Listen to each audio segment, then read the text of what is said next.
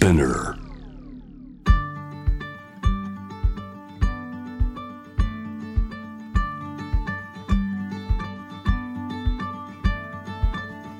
福本敦子の聞くコスメ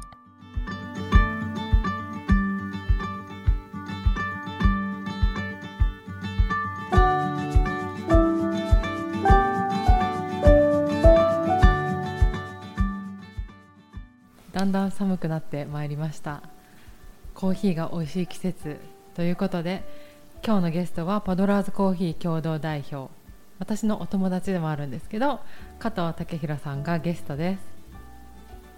で今日今この放送は初めて出張してるんですけどえっと中野駅から徒歩何分ぐらい？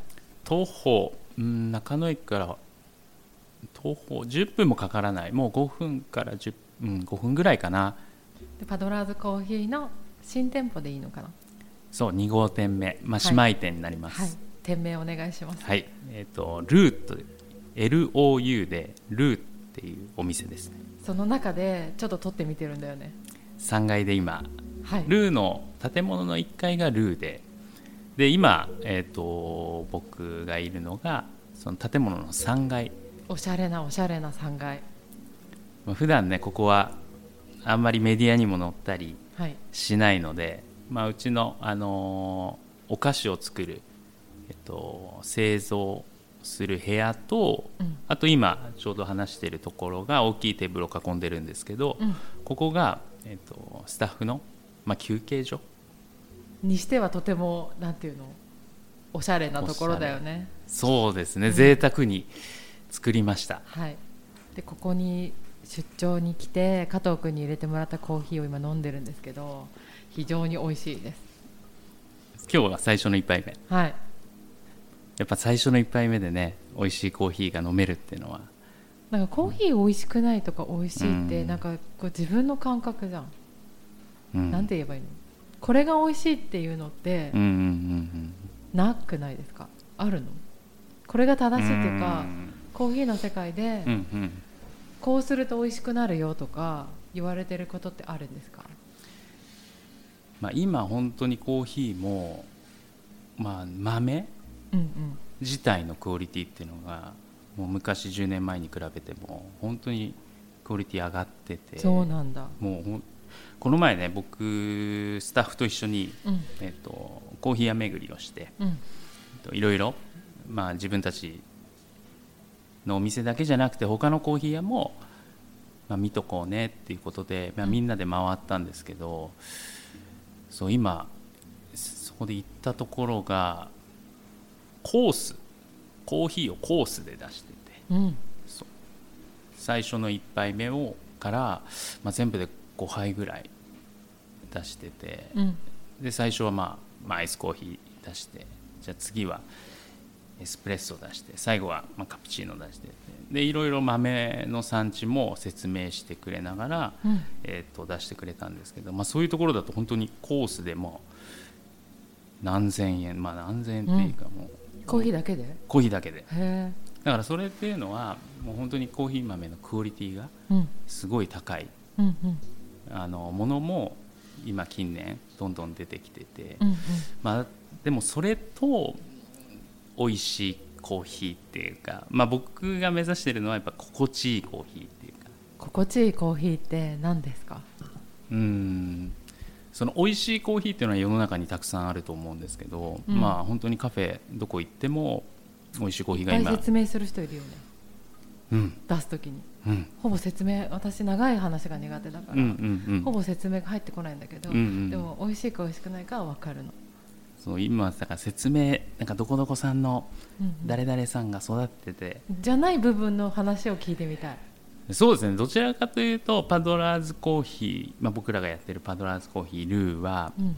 まあ、もちろんねすごい美味しいクオリティの高い豆は扱ってるんですけど、うん。まあ、そこを前面に押し出してうんうん。お店をやってるっていうわけじゃなくてその、まあ、ちょっと話戻ると、うん。美味しいコーヒーと心地いいコーヒーうんの間違いっていうか、うん。うん。まあ、美味しいコーヒーは本当にクオリティが高くて、うん。豆自体が良くて、うん。まあ、抽出する機械も良くて、うんうん。それでまあ美味しいにつながると思うんですけど、なんかこういい大学出てみたいな感じだね。そうそうそうそう。ちゃんと知識があって、優等生うんうんそうちゃんとはい。そうまあそうですね。ちゃんとした入れ方入れて。うんただ心地いいコーヒーっていうのがまた他の、まあ、美味しさ以外の部分っていうのがすごく、まあ、大事、うん。それはじゃあ作ってくれたバリスタ、まあ、バリスタっていうのはコーヒーを作る人のことなんですけど、えっと、作ってくれたバリスタの表情だったりうんあとは店内の、まあ、空気感うんうん。とか、まあ、カップのどういうマグカップで出してるのかとか、まあ、あとは音楽とか、まあ、空間ですよね、全体う感ん、全体。だからそういうものが合わさって、まあ、最終的にあ心地いいなって。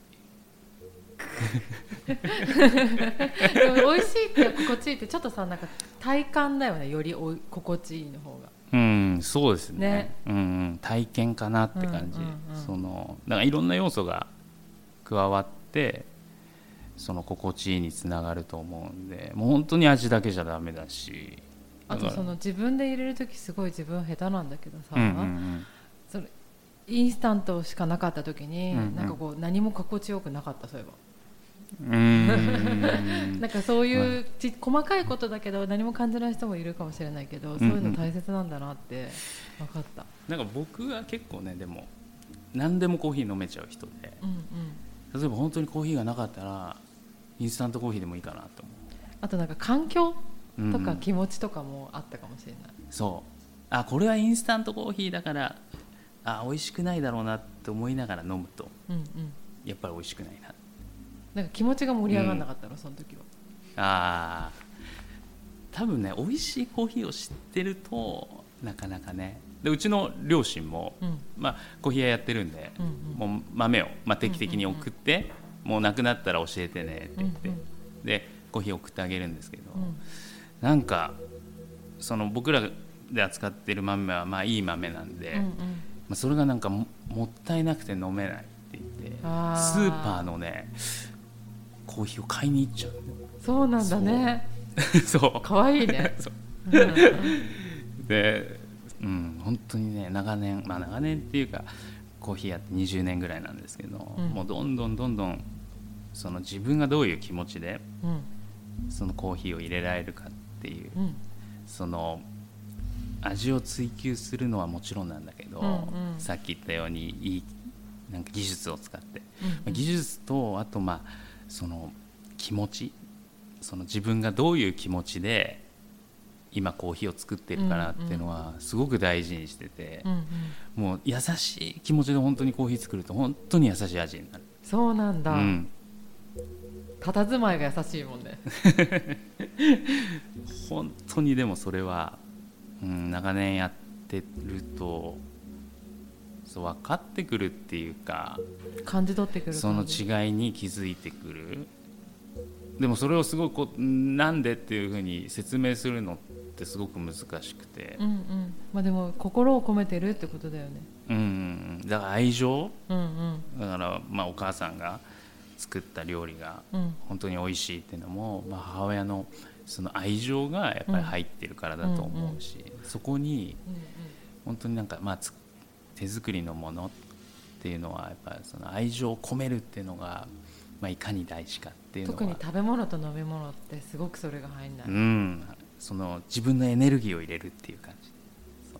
やっぱ魂ぶっ込むんだね。そう。でもねなかなかそれをなんだろう教えるっていうのがだから難しいなと思ってそれって今までのキャリアとかの中うんで教わるものではなくない、うん、うんあんまり僕自身が部分って。うん、コーヒーを教えてもらったことってあんまりなくて。あじゃあ最初になんでコーヒーだったの？もともと学生の時に大学生の時に、えっと、アルバイトでその、まあ、大学生って休みが3ヶ月ん？夏休みが3ヶ月とかあるんだっけ？うんうん。そうそれぐらいあってその時におお金を貯めてその海外にちょっとバックパッカーで行こうかとかそういうふうに思ってて最初割の、まあ、お金の割のいいバイトをずっとしてたんですよ。うん。それはまあ工場。は工場の夜勤。うん。で、まあ、埼玉県出身なんですけど、うん。埼玉からその当時働いてたのがうーん多分お台場の方かな。お台場の方の工場地帯。うん。で夜行ってもうひたすら工場で、まあ、封筒明細あのよく届く、はがあの、はいはいはい。なんかあれやってたの？そう明細を入れていくっていう仕事をずっとしてて。でも本当に面白いんだけど。日給でお金もらえたんで。うんうん。だからもうそこで手っ取り早くお金稼いでいっぱい稼いでで休みを使って海外にうん。ちょっと行こうとか旅行しようっていうのをしてて。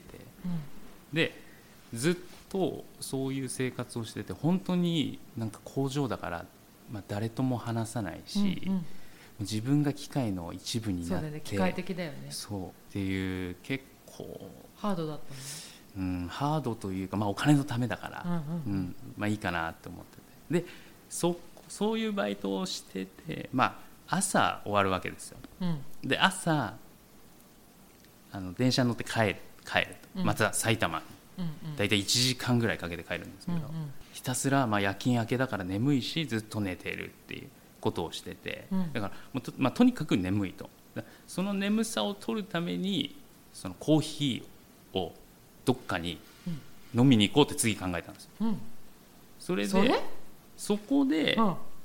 えっ、とね埼玉だから赤羽っていうところを経由して埼京線？埼京線で赤羽まで行って、うん赤羽から、まあ、高崎線っていうので僕はあうんうの乗って帰るんですけど、で赤羽で降りてちょうど赤羽の駅前にとスターバックスがうんあったんですよね当時、うん2003年ぐらいかな。うん。でそこにまあ夜勤明けで寄って朝それでコーヒーを飲むっていうそのルーティンができて。だからそこ行ったらもう本当に朝から、まあ、働いてる方が眩眩しい眩しいも。だって機械との対話してうさ。もう誰とも僕は話さないで、まあ、当時のスターバックスこう女性の方働いていることが多くて、まあ、僕より年上のお姉さん方がもう生き生きお客さんと朝の挨拶をしながらテキパキと働く姿を見て、あもうこのままじゃいけないなと。あ そこでそう来たんだ。そこでそれなんだ。結構明細からのコーヒーなんだ。そう明細からの。すごく何が起こるか分かんないね。そうカルチャーショックでしたねそれは。明細で止まってたらさ郵便局の人かなってさよかったかもしれないけどさ。まあそれそれでね本当に大事な仕事だしそれで支えてる夜中支えてるってすごく僕もね働きながらいっぱいお金も稼がしてもらって、うんうん。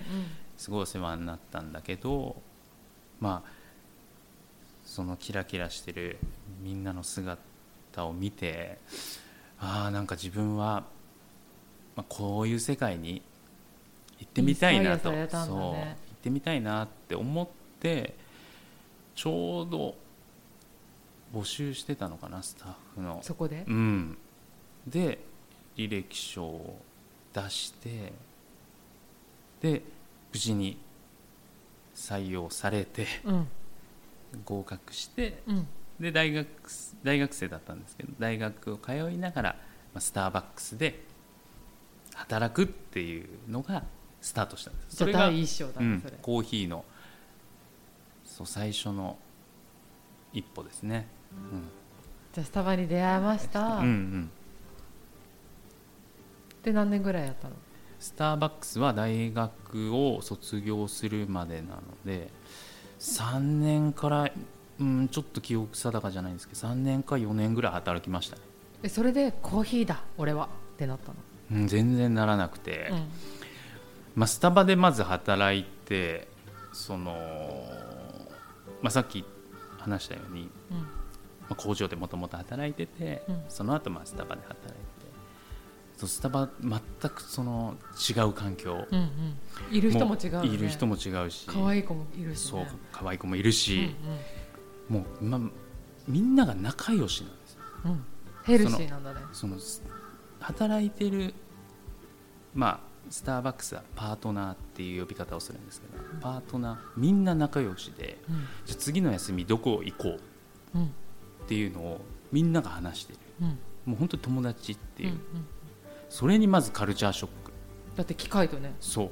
まずバイトの人と仲良くなるっていう概念がないから、うんうん。もうそこでそう、まあまあ、自分もそういうふうになんだろうそういう明るい世界に行きたいと思って入ったものの、うん。もうみんなが仲良かったり明るかったりっていうのにちょっと最初戸惑いました。そうなんだ。そう。そうなんだ。そう。3ヶ月友達できなかったかも。スターバックスの中で。結構僕がね一人でうんうん。いて終わったらまあすぐ帰って。うんうん。っていう中で、うん。あんまりみんなと仲良くするっていうことが最初はちょっとできなかったかな。でもその先輩に、まあ、今度一緒にカフェ巡りしようよとか今度一緒に遊ぼうよって話しかけてくれて、まあ、一緒に遊ぶ中でもう本当にみんなと仲良くなってすごくいいあの時間を過ごしましたね。その当時のスターバックスは本当にいっぱいいっぱいコーヒーエスプレッソも、まあ、エスプレッソっていう機械を使ってひいっぱいいっぱい入れてたんですよね。今とまた全然、今は全自動で作ってると思うんですけど当時はねあの、まあ、僕らがやってるパドラーズコーヒーでもルーでもうん。使ってる、えっと、マルゾッコっていう、うん。えっと、エスプレッソマシンイタリア製のエスプレッソマシンがあるんですけどそれをスターバックスも使ってました。うんうん。だからなんだろう一個一個作る楽しみだったり、うん。あのそうコーヒーを作るのはすごく好きでした。でみんなで、まあ、さっき言ったようにカフェ巡りしていく中であスターバックスとはまた違うあの世界がたくさんあるんだっていう風なのを気づいてそう、まあ、働きながら、まあ、次はコーヒーでどういう経験していこうかなってずっと考えてました。で次はどうしたの？次はもう大学卒業して、まあ、みんな大学で、まあ、就職活動とかしたりしてたんですけどなんかその就職活動するのもなんか気分が乗らなくて、わかる。まあ、僕ぐらいかなや就職活動してなくて先生にも心配させられたうん。でまあなんか就職活動も何十社って受けて、まあ、その中からいや僕は一回もやってないんだけどあ結局やってない何も説明会も行かず、うん。そう。でも周りのみんな何十社受けて、うん。じゃあ内定もらったって言っても、うんうんうん。あの時期センシティブだようねん。なんか本当にすそここで働きたいところでうんうん働いてるのかなって思って。本質。そう。本当に働きたいところってもうここってそんな何十社もないと思うし、うんうん。なんかここっていうのが決まってて、うんうん。そこに入れるんだったらいいけど、うんうん。なんとなくいっぱい受けてその中からっていうのがなんかしっくりこなくて、うんうん。で、まあ、受かって喜んでる友達もいたんですけど、うん。本当にそれ働きたいところだったの？思っちゃったんですよね。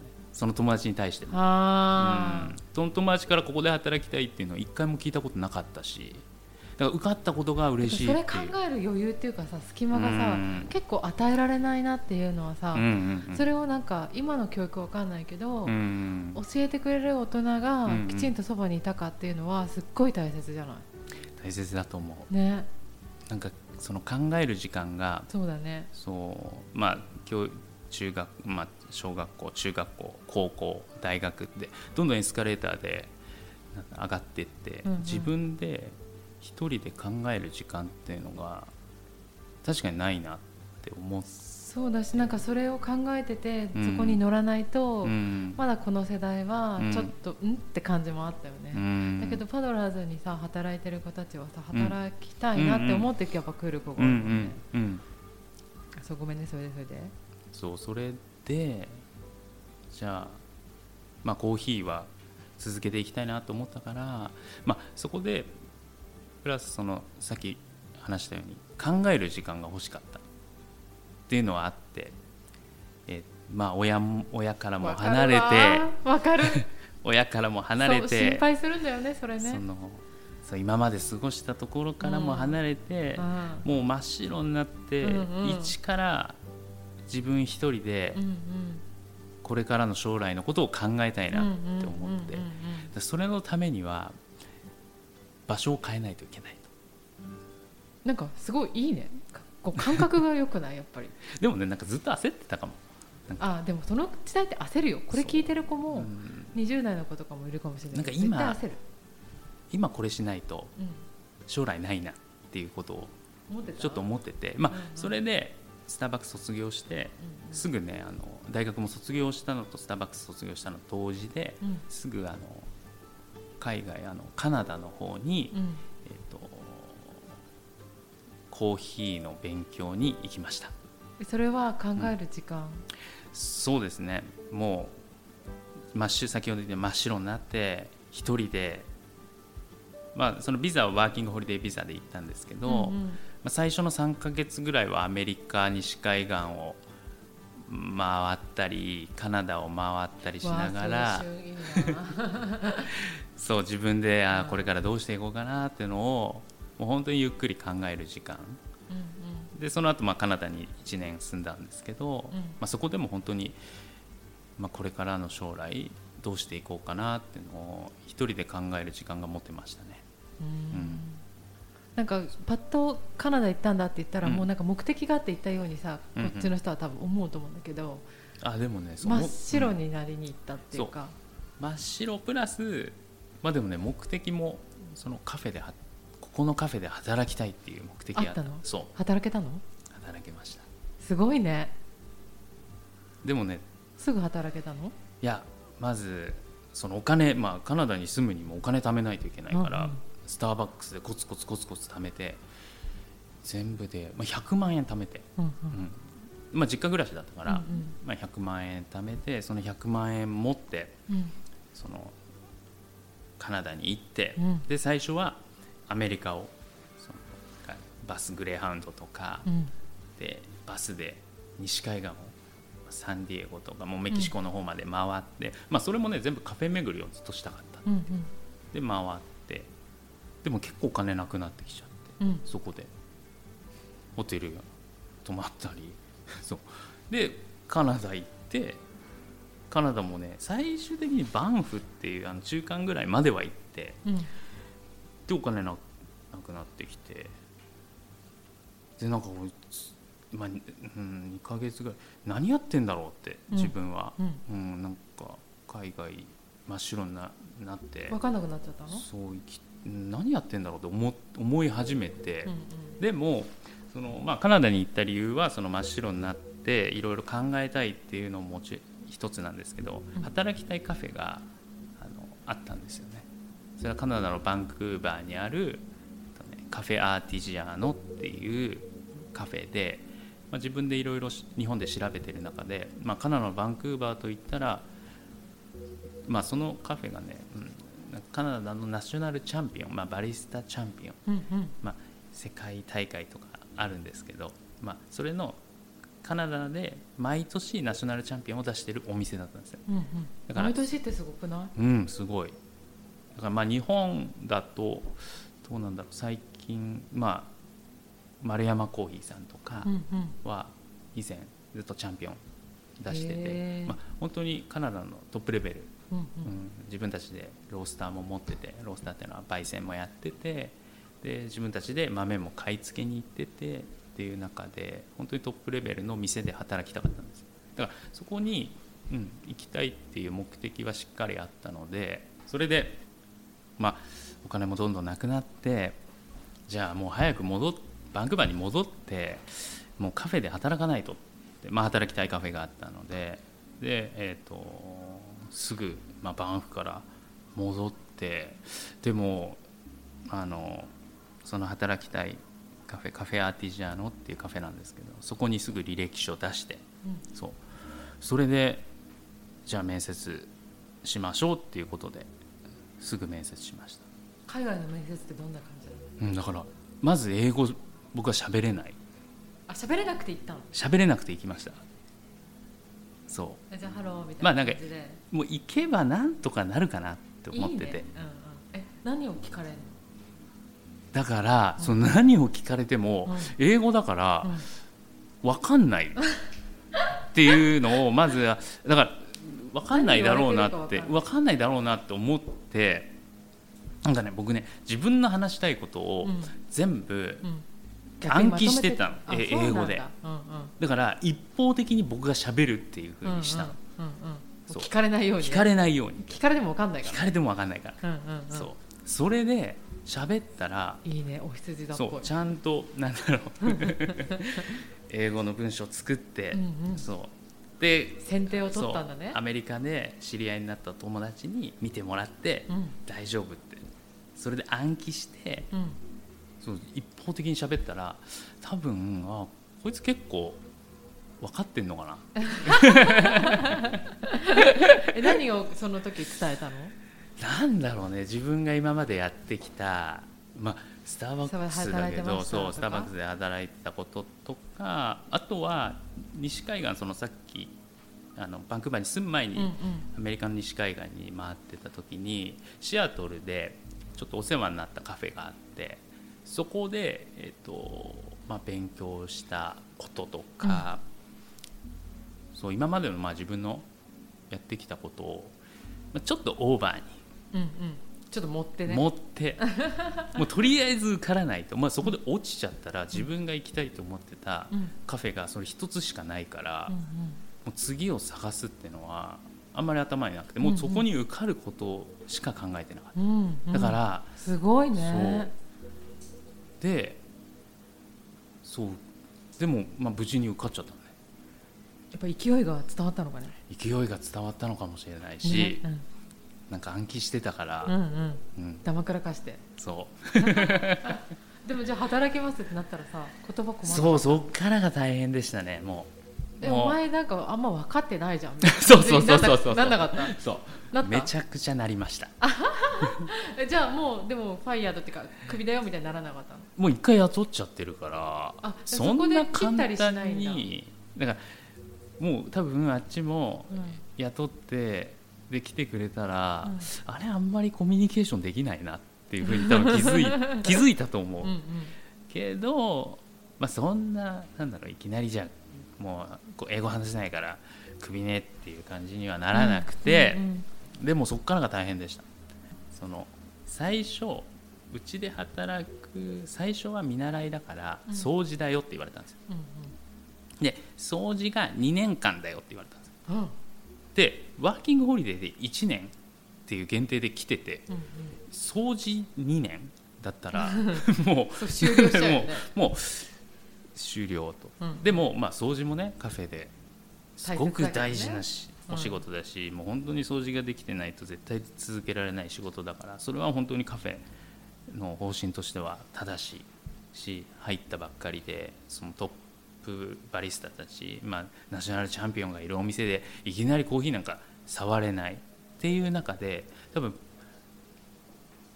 まあそれだとね何しに来たんだって 掃除して帰っまあ掃除して帰ってもいいと思うんですけど掃除して帰る気にはならなくて。でどうしたらバリスタになれるかっていうのを考えた時にやっぱはったりでもはったりかまうしたんだ。はったりかまさないとこれなれないなって思って。背伸びしてみたんだね。うん。そう。ではったりかましてうん。コーヒーできますよ。あのまあできなくはないもんね。できなくはないけどまあでもスターバックスっていう経験しかないし、うん。ちょっとシアトルでちょっと教えてもらってたぐらいだから全然多分そんなにねレベルは高くない。けどそのできますよって言ってじゃあコーヒーやってみろって言われてでも案の定できない、うん。もう全然できない。あれって多分あっちのオーナーも、うん。まあこいつ英語も喋れねえし、うんうん コーヒーも入れられねえ。そう。あれって多分思って、うん。でもそっからがじゃあどうしたらもうそのバリスタあっちはもう実力主義なんで、うん。もうコーヒーが作れる人じゃないと時給も上がんないしそのポジションもずっと掃除だし。だから日本人でその当時多分8ドルスタートとかで時給？時給がね。うん。でトップバリスタたちはもうすもうもう全然桁違いの金額もらってたんですよ。でもそれ分かりやすいんだね。そう。ちょっとひどいなと思ってでも、うんうん。でいやもうこれトップバリスタにならないと何のために来たかってでそっからがエンジン入っちゃって。もう死ぬほどコーヒーの勉強しましたね。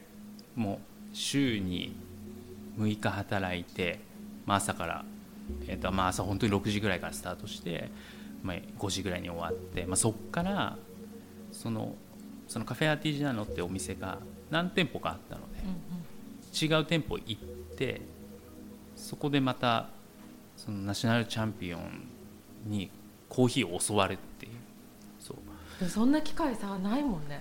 なかった日しうん、若かったし海外だったし怖いもの知らない知らずだったから、もうとにかくぐいぐいもう行ってで多分日本まあコーヒーの勉強しに来たって言ってそういうなんか真面目な人って多分あっちのバリスタたちはなんかみんな音楽やりながらバリスタやって、うんうん。アーティスト絵描きながらバリスタやってそこまでそのコーヒーになんだろう、まあ、集中してる人もいれば、そうじゃない働き方もいっぱいあって日本からわざわざ働きたくてカフェに来てでコーヒーを毎日覚えたいっていうのを多分みんなもちょっとびっくり。あ勤勉なアジア人が来たってそう。めちゃくちゃ勤勉だった。うんうんうん。でもその時が一番なんかさこう自分で能動的に動いてさ、うん。そのぐらいの年齢でね。そうだから仕事終わってそう家帰ってもう早く明日なんないかなってもう早くもう寝寝寝寝たらもう早く明日になって早く働きたい。早くコーヒー覚えたい。っうんていうののうんなんか1年間、まあ、最終的に1年間はほぼ90%以上はコーヒーのことを考えてましたね。なんかねある時そのなんかみんなあんまり真面目じゃないんですよ。カナダの人たち働き方。そうなんだ。そう。なんかちょっと友達が来たからちょっと話してきていいって言われていいよって言ったら全然普通に座ってお客さんの席に2時間帰ってこないとかあったりなんか歌歌いながらレジしてる女の子がいたり結構緩くてだから日本の環境で働いた中でじゃあカカナダのカフェで働いたらすごいそこはカルチャーショックを受けてでもあまりにも緩すぎてなんかね一回ね僕がね怒ったんですよね。全然英語できないのに。怒ったの、うん。オーナーにも。うん。もうみんな掃除もしないしなんだクオリティもなんかぐちゃぐちゃだし何なんだっつって。もう怒ったんですよ。でもそしたらねみんなもねポカーンって顔してて。そう。何言ってんの？そう。で「タケ」って呼ばれてたんで「タケ」ってあのそんなにシリアスに仕事しなくていいんだよって。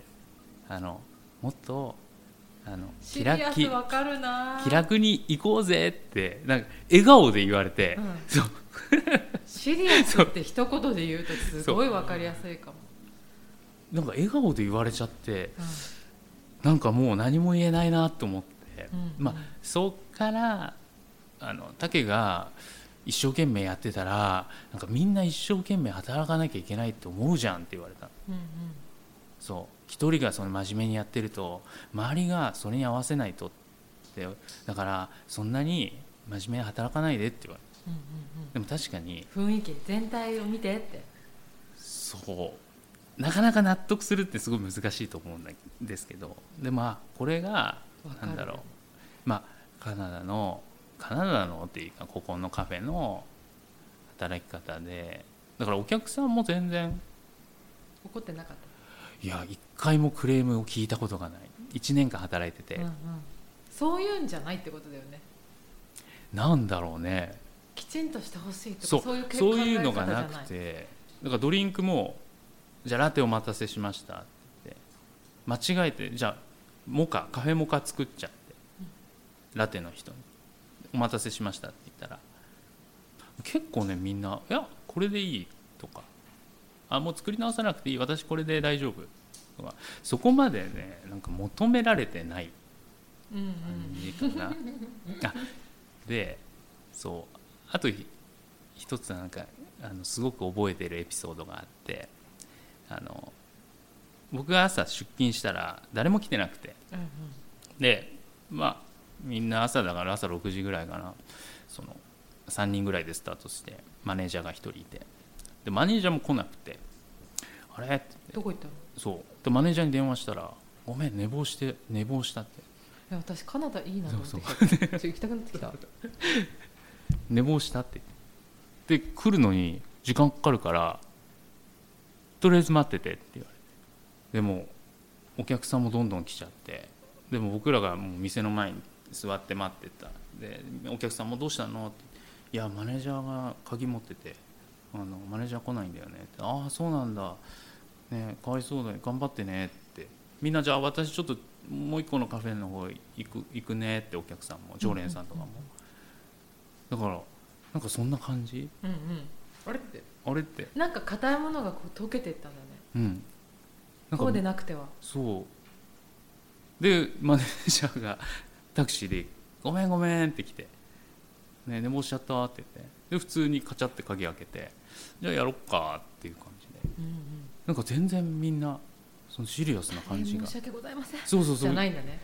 だからそのカナダに住んで、ねまあ、バスの運転手バス乗ってるとバスの運転手さんも信号待ちの時にハンバーガー買いに行っちゃうしそれでも誰もブーブー言わずにみんなバスの中で待っててうんハンバーガー買ってきたらハンバーガー食べながらバス運転しててうん なんか面白かったですねうんうんうん。それは、うん、だからなんだろうカフェの働き方も全然また日本と違くてもう本当にフレンドリーにお客さんと喋ることが一番のいい接客なんだよってことも教えてもらえたしだから技術を学ぶ以外のこともたくさん学びましたそうだね。加藤さんいつもお店でさうん。行くとさお話ししに来てくれるもんね。うん、でもうちそう、うん、僕もそうまあ喋るのがす皆さんとおおしゃべりするのがすごいうん。好きで、だからパドラーズも、まあ、ルーもうん。みんなそういうお客さんと楽しく会話したりっていうのを好きなスタッフが多いです。ね。うんうん。うん。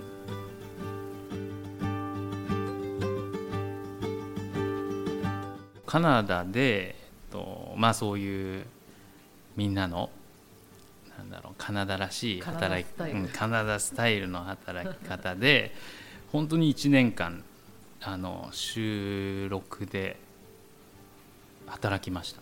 で働いている中でもう、まあ、先ほど話したように、まあ、英語も喋れないしその技術もそんなにないからでもどうやってそのバリスタの、まあ、僕はバリスタのコーヒーの勉強しにカナダに行ってるから、まあ、さっき言ったように接客とかいろいろそういう雰囲気も学ぶのももちろんだけどやっぱり技術を学びたいっていうのがあったからどうやったらそのこのエスプレッソマシンの前でみんなをのために、まあ、お客さんのためにコーヒーが作れるかっていうそのバリスタのポジションをどうやったら獲得できるかっていうことをすごい考えてで、まあ、あの仕事終わってから、まあ、姉妹店に行ってそこで、まあ、仲良くなったバリスタに、まあ、エスプレッソを教えてもらったりその、まあ、ミルクの作り方を教わったり、まあ、ロースターに行って豆のそのどういう感じで焼いてるのかとかもうそういうのをもう一生懸命勉強しましたね。で、まあ、本当に僕も本気で行ってたから、まあ、そのカフェで、まあ、最初はねなかなかコーヒーが作れなかったんですけどどんどんどんどん技術も上がってもう、まあ、自分で言うのもなんですけど一番うまくその店でうん。一番クオリティの高いコーヒーを入れられるようになったんです。ようんうん。でもそうしたらもうみんなのなんだろう。みん、まあ、実力主義ってさっきも言ったんですけど、もうみんながもう竹はバリスタだからうんうん。っていう見え方になってもう常に僕がここ、まあ、出勤と同時にコーヒーのセッティングをしてコーヒーを入れるっていうポジションになりましたね。自然と。自然となんの？だからやっぱりあこの人はうん。しっかりとしたコーヒーが入れられるって思ったら本当にリスペクトしてくれる、あーやっぱりさなんかうん。さ一回はったりかましたらさ、うん。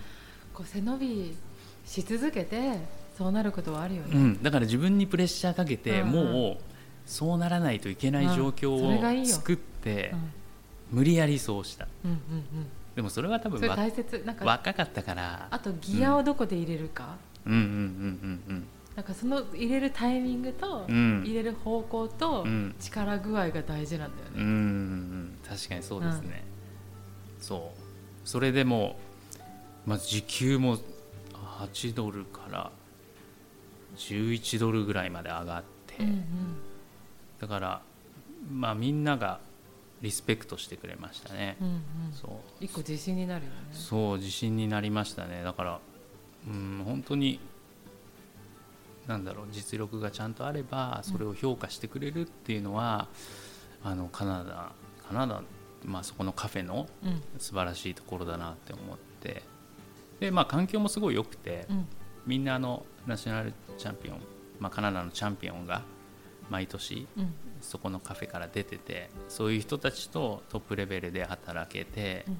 でまあ、そこのオーナーの一人サミー・ピッコロさんっていう人がいるんですけど、うんまあ、3兄弟でお店をやってて、まあ、その方ももうバリスタ界では結構知らない人はいないぐらい有名な方なんですけど、その人にすごい可愛がられて、まあ、こうそのカフェで働きながらそのサミーと一緒に2人で、まあ、結婚式にコーヒー入れに行ったりうんそうそういう活動もしてましたね。うんうん。だから本当に恵まれた環境で、まあ、みんな意識が高い中で、まあ、うん。コーヒーの技術とか、そういう中で学べてだから1年間本当に今でも本当に感謝してます、うんうん。うん、ただまあカナダに残って、うん、まあももっと働いてって言われたんですけど、うん。なんか自分の中でまた次の終わった感っていうよりかはまたその日本からカナダに行った時と同じ感覚で今度はうん。違う場所でまた自分もやっていかなきゃいけないっていう。まあそれもあの出会いがあったんですけどその出会いによってまた日本に帰って次のスタートがになりました。でパドラーズはな、うんどういう感じで始まったの？パドラーズコーヒーは、まあ、今、あのー僕とその松島大輔と2人でやってるパドラーズコーヒーは、えーっと僕がは、まあ、そのカナダから帰ってきた後に働いてたカフェで、まあ、3年ぐらい3年半ぐらいかな、うん。あの働いたんですけどその間にその2012年かなそれぐらい20に代の時。で松島とうん出会って、うん。その松島が、まあ、コーコーヒー興味があったのであの僕の幼なじみにコーヒーのことを話している中で幼なじみがあ僕の友達コーヒーやってるよっていうので僕を紹介してもらう。うんうん。で松島と2人あ、まあ、その幼なじみも含めて、まあ、みんなでキャンプに行ったりっていう機会があってそこで、まあ、今一緒にやってる松島と出会ったきっかけで今のパドラーズコーヒーが生まれたっていう。あのもともとパドラーズコーヒーは松島がポートランドの、まあ、今も扱ってるスタンプタウンコーヒーロースターズっていうところから個人で松島が輸入して豆を。それを知り合いに、まあ、売ってたんですよ。ね配ってた。で僕も買ってたんですスタンプタウンコーヒーがあの日本で買えるところってなくてそれ個人的に松島が仕入れてそれを売ってたんで僕もたまに買ってたんですだから、まあ、松島もその時からもうコーヒーをまあ輸入うん自分で個人輸入して売るっていう活動はしてたんです。ああでもなんか松島はなんだろう一緒にいて楽しいしなんか人をポジティブにする力があるから。なんかいけるかもみたいな感じがあったんだ。うん。なんかこまあ自分一人でもねコーヒー屋をやってもいいなとも思っててただ松島と一緒にやると、まあ、自分でも知らない世界をこいつと一緒に見れるんじゃないかっていう好奇心かな。それがあって。すぐ乗ってくれた、そう。すぐね僕がねえあの大輔って呼んでるんですけど、うん大輔一緒にコーヒー屋やろうよって言ったら、まあなんだろう。絶対 OK してくれるなって思ってたら、いや加藤君ちょっと考えさせて。って一人で、やっぱ一人でやるってねなんかその時ねそんなことを言われた気がする。でまあショックは全然受けなくて、うん。あそうだよね。ってまあ島はまあ島でやるし、まあ、僕は僕で自分のこれからのコーヒーってどういうふうにしていこうかなって考えようって思ってて。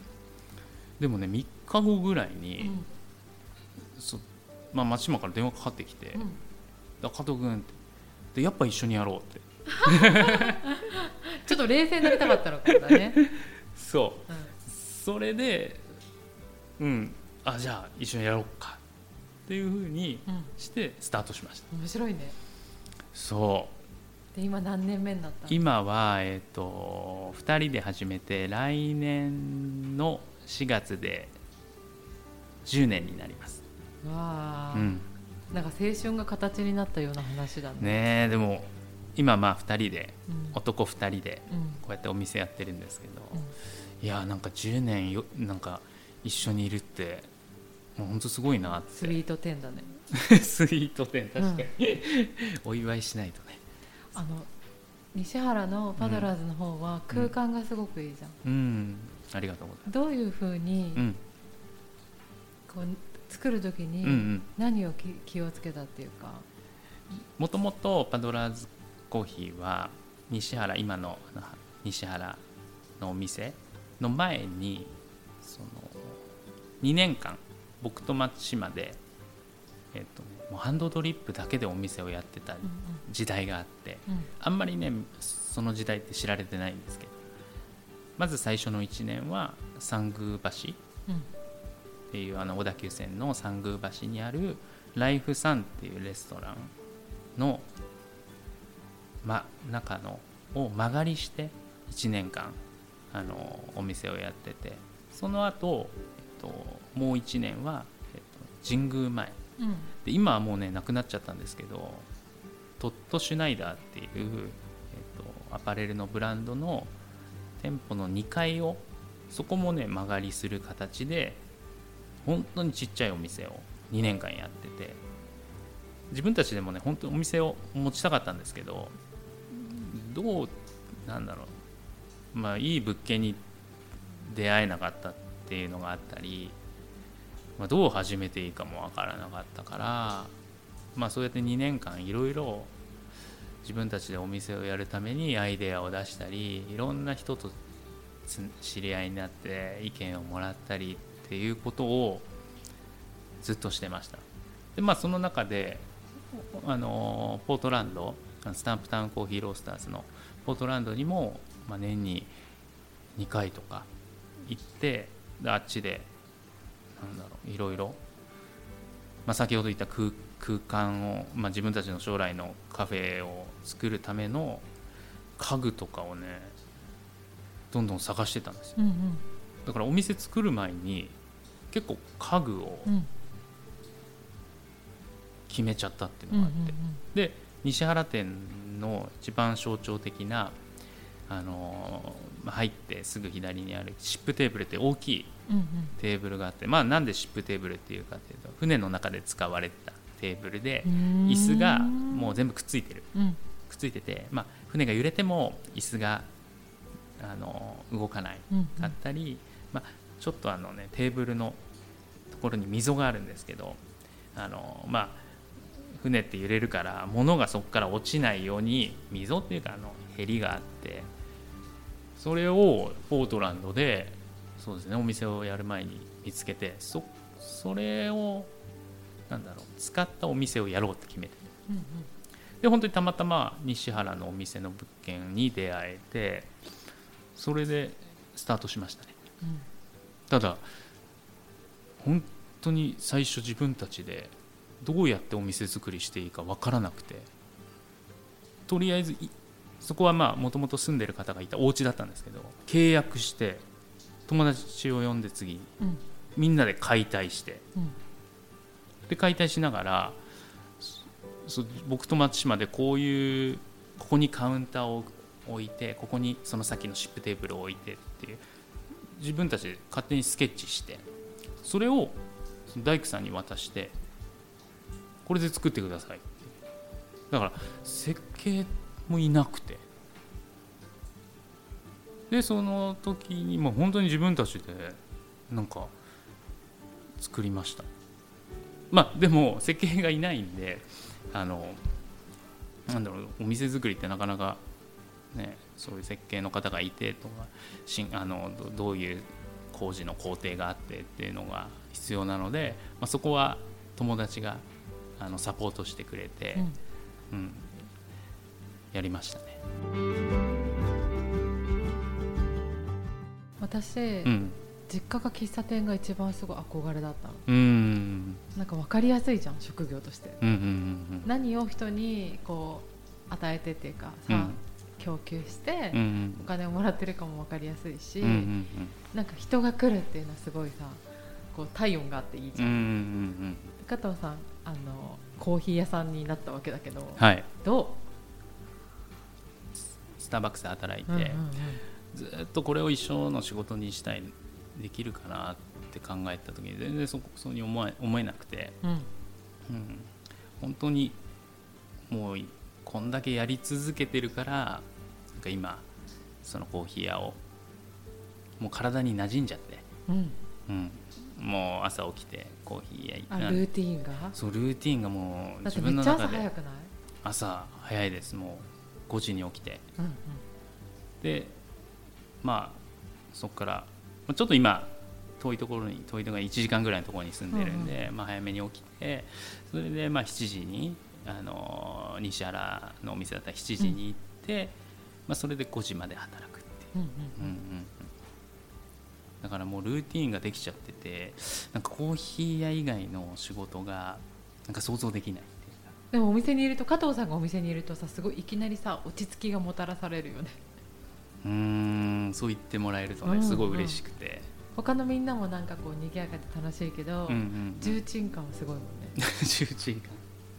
でも確かにもう僕も松島も、ね、ずっとお店に、まあ、今はね2店舗になって、まあ、スタッフもたくさんいるのでそこまで現場で毎日立ってっていうスタイルじゃないんですけどやっぱりでもなんだろう、まあ、こうやってカフェを運営してますけど経営してますけど自分でお店に立ってお客さんと話して、コーヒーを入れてる瞬間がやっぱ一番、まあ、楽しいというか一番いい時間だなって思います。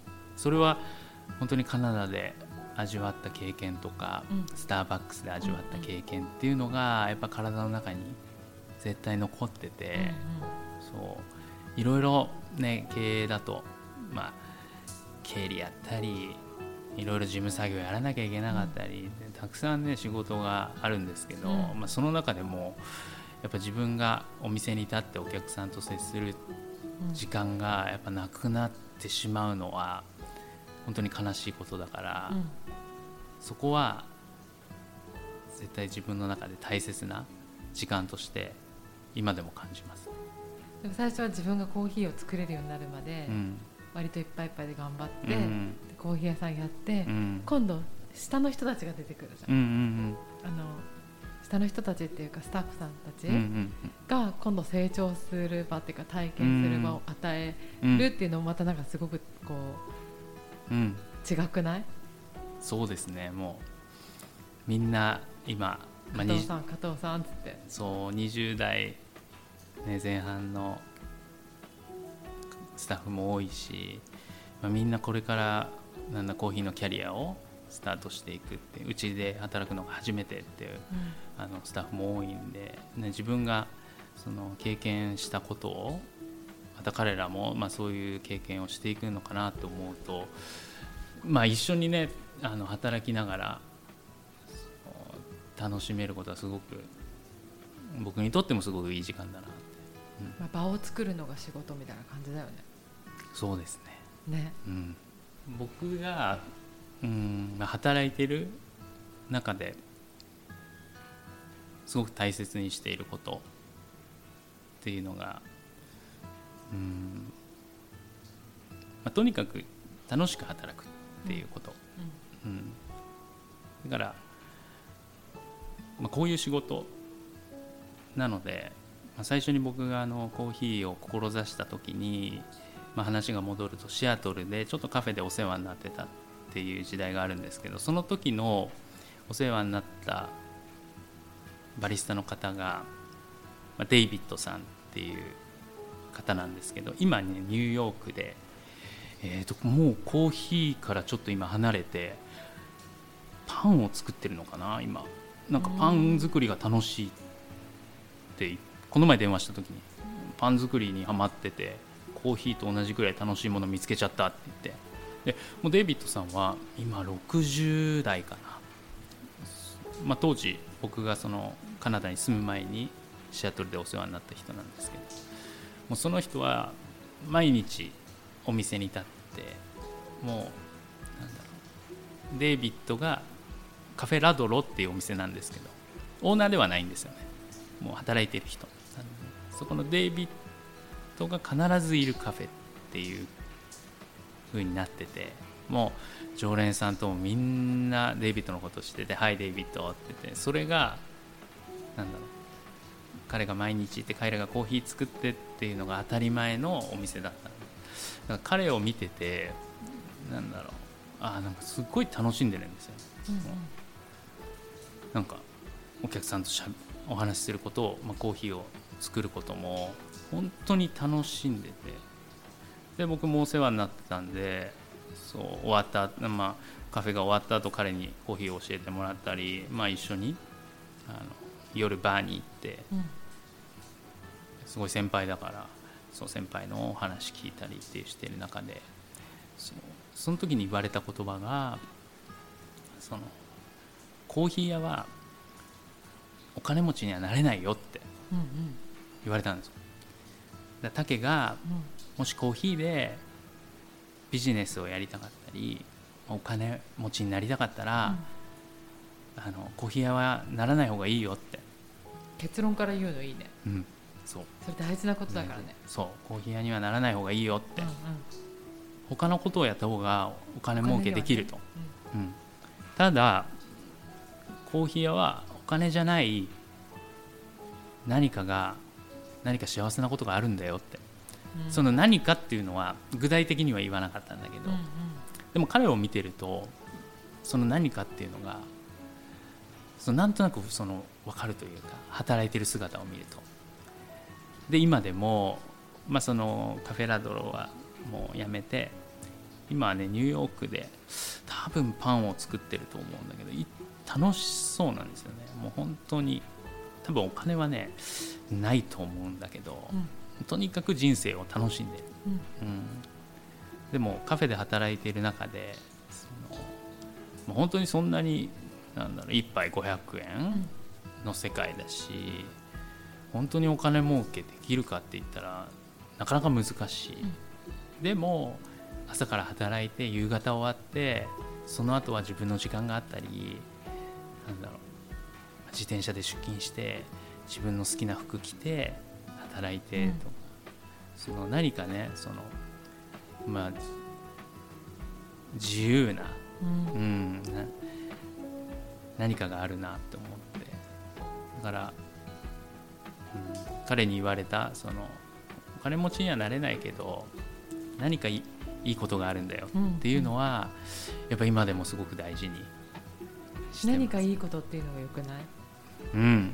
断定しないじゃん。人によって違うのかもしれないしね、うん、だからそのね自分も働く中でその、まあ、もちろんねあのお金を稼ぐことっていうのはすごく大事なんだけどそれ以外に幸せだったりその何かいいことを見つけていかないとなって思っていつも働いてるか